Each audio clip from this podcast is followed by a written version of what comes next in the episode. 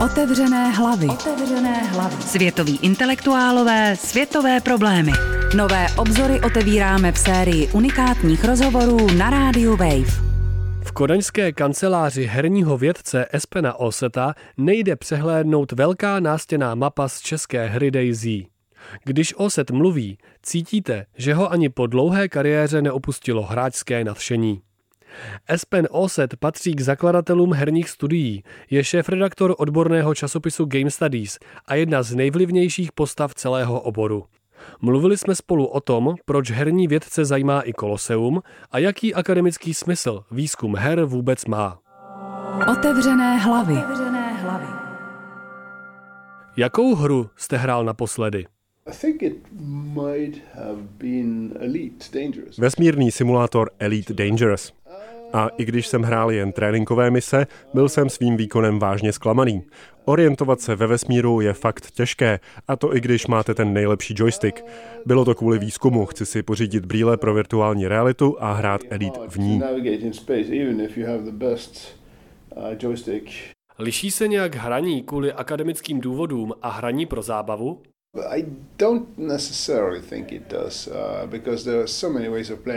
Nemusí. Ostatně je hodně způsobů, jak vůbec hry hrát. Richard Bartle už v 90. letech popsal různé typy hráčů podle toho, co ve hrách dělají. Jeden z nich je objevitel. Objevitelé vlastně dělají při hraní taky výzkum. Proskoumávají fikční svět, mapují ho, snaží se přijít na všechna tajná místa. Takže rozdíl v tom být nemusí. Hrát skutečně akademicky je navíc obtížné. Pokud si neustále děláte poznámky, sledujete svůj postup, tak pak už to není hraní, ale práce. Sám od sebe takhle nehraje nikdo. Říkám si, nejste kvůli kariéře herního vědce citlivější k některým aspektům her? Doufám, že ano. A i když hry studuju, nutně to neznamená, že je musím hrát. Pro mě je studium her mnohem víc o reflexi než akci. Nad hrami se zamýšlím až zpětně. Nemyslím si, že je dobrá metoda, když to, co máte studovat, zároveň děláte. Já navíc nejsem herní kritik, hry nehodnotím. Nezajímám se tak tolik o umělecké aspekty her, ale o ty strukturální. Ale znova, je spousta způsobů zkoumání her a není ani jeden jediný přístup, jak hry během hraní zkoumat. Všechno záleží na tom, jakou otázku si před výzkumem položíte. Jste šéf-redaktor odborného časopisu Game Studies. Musím se proto zeptat na velmi obecnou otázku. Proč potřebujeme herní studia a v čem je akademický výzkum her důležitý?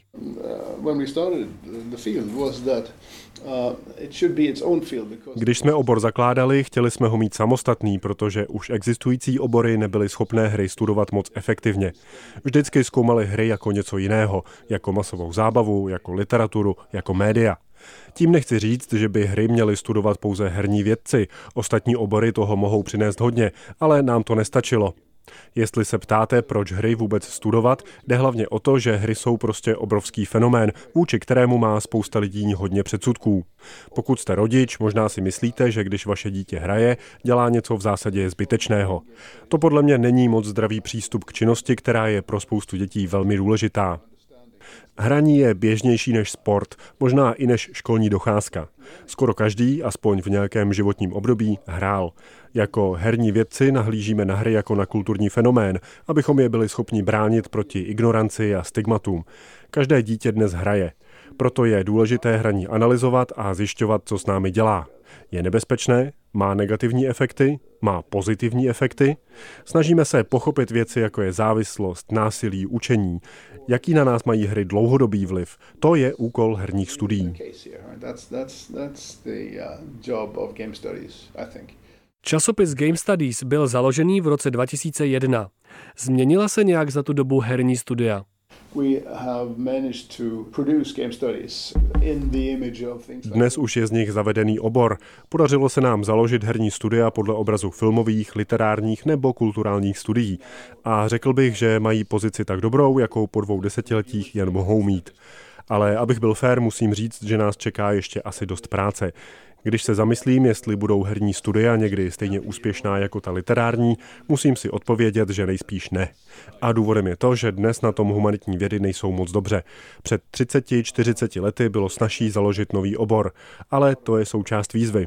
Nám se jí podařilo čelit líp, než mohl kdokoliv doufat. Je zajímavé, že mluvíte o humanitních vědách, ale přitom se nacházíme na Kodaňské univerzitě informačních technologií. Jak to do sebe zapadá? Když váš obor končí na studia, tak je jasné, že bude pravděpodobně víc než cokoliv jiného humanitní. Samozřejmě tu děláme i jiné věci, studujeme herní design, technologie, uživatelská rozhraní. ITU je také velmi mladá univerzita, takže zde bylo možné obor založit jako úplně samostatný. Kdekoliv jinde by to bylo o hodně těžší. Pokud bychom chtěli například dělat herní studia na fakultě humanitních věd, chtěli by nás strčit pod katedru mediálních studií. Pak bychom byli podřízení jim a měli omezenější prostředky. Je mnohem realističtější spojit cíly s počítačovými vědci, kteří vám do toho nemluví tolik jako zavedená humanitní pracoviště. Navíc tak vznikne rozmanitější studijní prostředí. Když jsou naši studenti v kontaktu se studenty technologií, mohou tak praxi vidět zevnitř. To by jinde moc nešlo. Časopis Game Studies začal nedávno přijímat i články o nedigitálních hrách. Proč se vyplatí je zkoumat? Je velký problém, když lidé mluví o hrách a ve skutečnosti mají na mysli jen videohry. Když jste sem přišel a začal se mě ptát, tak jsme měli nevyřčenou dohodu, že se budeme bavit o digitálním světě. Ve skutečnosti to přitom nedává moc smysl. Nejdůležitější hra v historii digitálních her byla hra na hrdiny Dungeons and Dragons. U vás je nejznámější její česká obdoba Dračí doupě, která ovlivnila obrovské množství videoherních vývojářů i žánrů. Jenže Dungeons and Dragons se odehrává jen na papíře, takže pokud byste zkoumali jen striktně digitální hry, opomenete tu, která je pro váš obor nejdůležitější lepší. Nemůžeme si dovolit říct, tak a teď budeme zkoumat jen to, co běží na čipu. To je hrozný a hloupý přístup. Ty světy jsou propojené, historicky i dnes. Ve světě deskových her se děje spousta zajímavých věcí, které jsou ovlivněné vývojem videoher a naopak. Zajímat se jen o digitální hry dává asi takový smysl, jako říct, že vás zajímá jen sport v televizi. Ve skutečnosti by vás nezajímal sport, ale jen jeho televizní podoba. Já osobně jsem v kategoriích digitální versus nedigitální nikdy nepřemýšlel. V určitý moment to bylo užitečné rozdělení, ale dnes je mnohem přínosnější na něj zapomenout.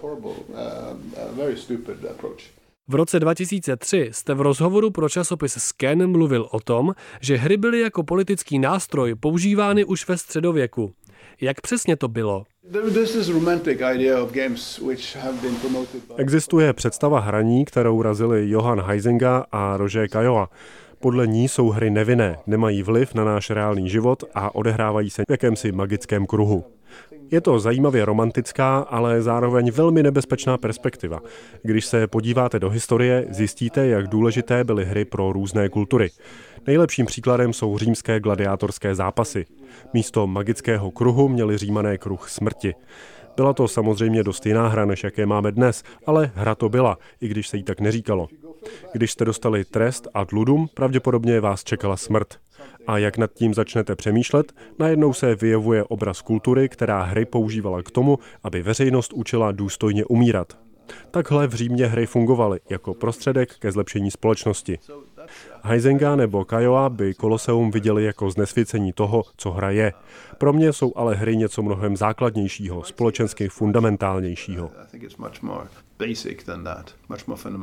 Pojďme teď ke hrám jako k objektům výzkumu. Nevzniká nutně napětí mezi zkoumáním her jako estetických příběhových artefaktů a jako systémů pravidel? Jak mohou herní vědci skombinovat tyhle dvě perspektivy? Well, the, I think the problem is recognizing that uh, that the word game is means so many different types of objects. Problém je v tom, že slovo hra znamená spoustu rozdílných věcí, rozdílných fenoménů. Takže diskutovat o tom, jestli hry jsou jedno nebo druhé, postrádá smysl. Vždycky záleží, na jakou konkrétní hru se díváme, s čím ji porovnáváme. Když se rozhodnete dívat na narrativní prvky, tak některé z her budou samozřejmě více příběhové, jiné, i když budou vypadat podobně, naopak. Není to o tom, že bychom se na hry dívali tak nebo tak, ale spíš zkoumáme různé hry a až potom přemýšlíme, jestli jsou víc příběhové nebo mechanické. Narrativní teorie je skvělá perspektiva, sám ji dlouhou dobu používám, ale nevidím tam žádný konflikt. Je to jen otázka toho, že pro zkoumání některých věcí se hodí víc než pro zkoumání jiných. Vždyť mezi tím, co bychom nazvali narrativní hra a klasickou multiplayerovou střílečkou, je obrovský rozdíl. Lidé jsou občas z her, které jsou víc příběhové a pocitové, trochu zmatení.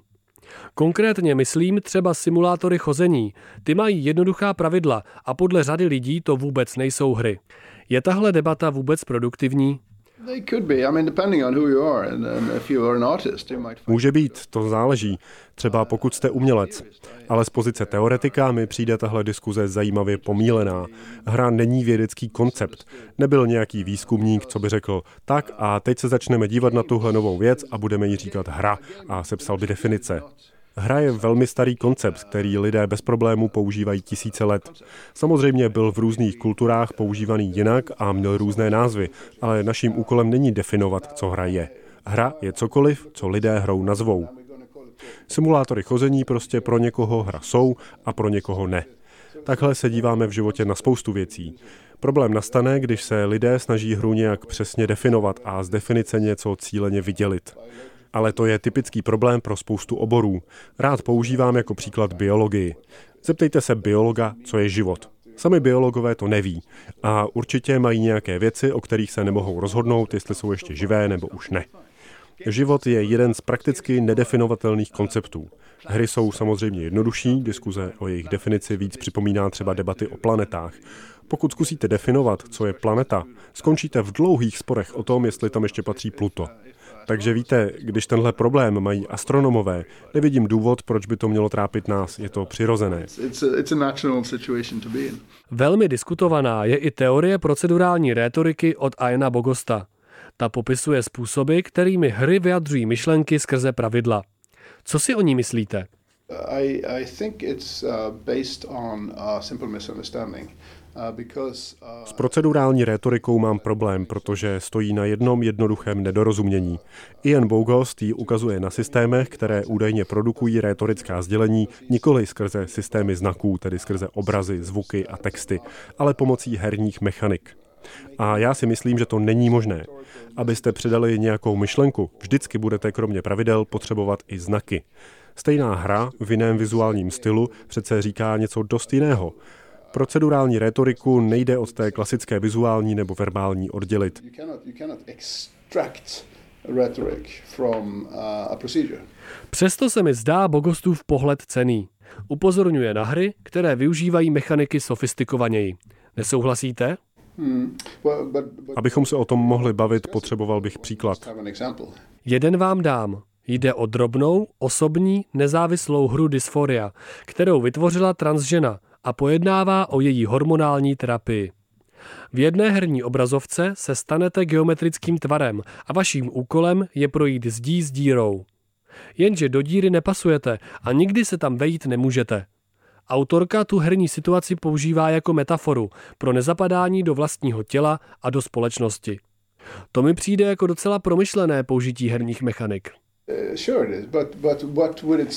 Ano, je, ale zamyslete se, co by ta situace znamenala, kdybyste o hře nevěděli nic, kdyby v ní nebyl příběh, narrativ o hormonální terapii.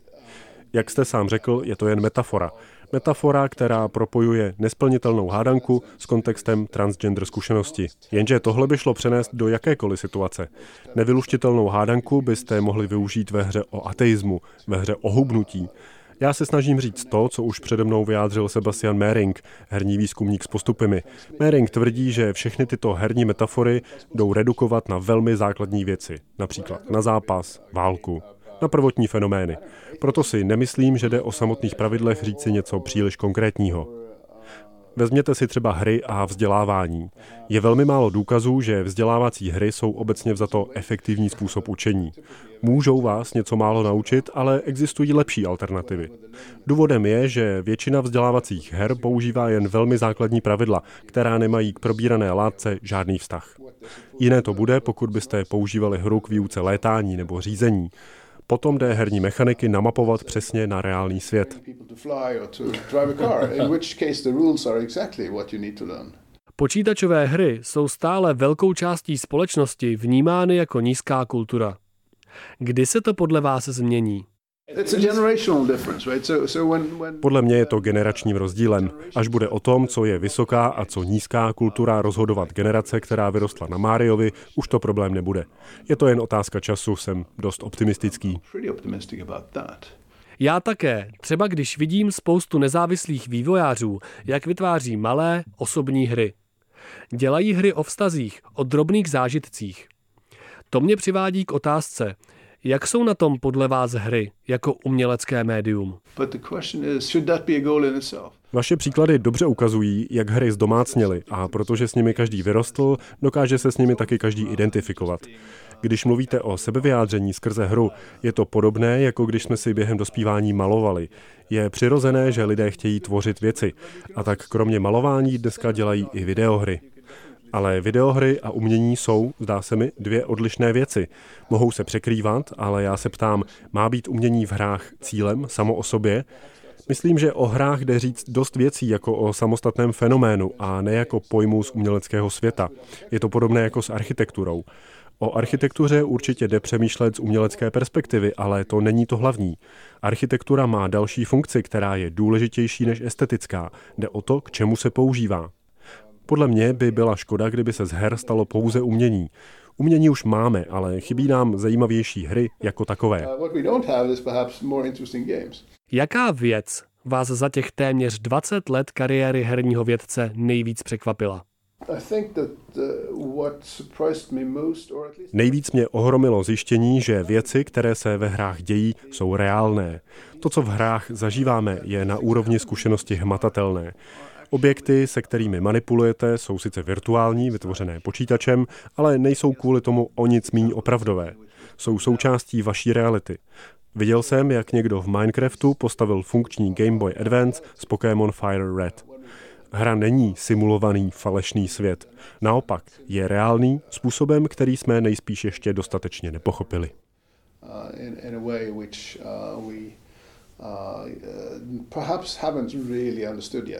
Probably not. Slyšeli jste rozhovor s herním vědcem Espenem Osetem. Příští týden se můžete těšit na rozhovor s politoložkou Jody Dean. Bavit se budeme třeba o stavu současné levice. Všechny díly otevřených hlav najdete na stránce pořadu na webu wave.cz nebo se přihlaste k odběru podcastu na wave.cz lomeno podcasty. U dalšího vydání se naslyšenou těší Ondřej Trhoň. Otevřené hlavy. Otevřené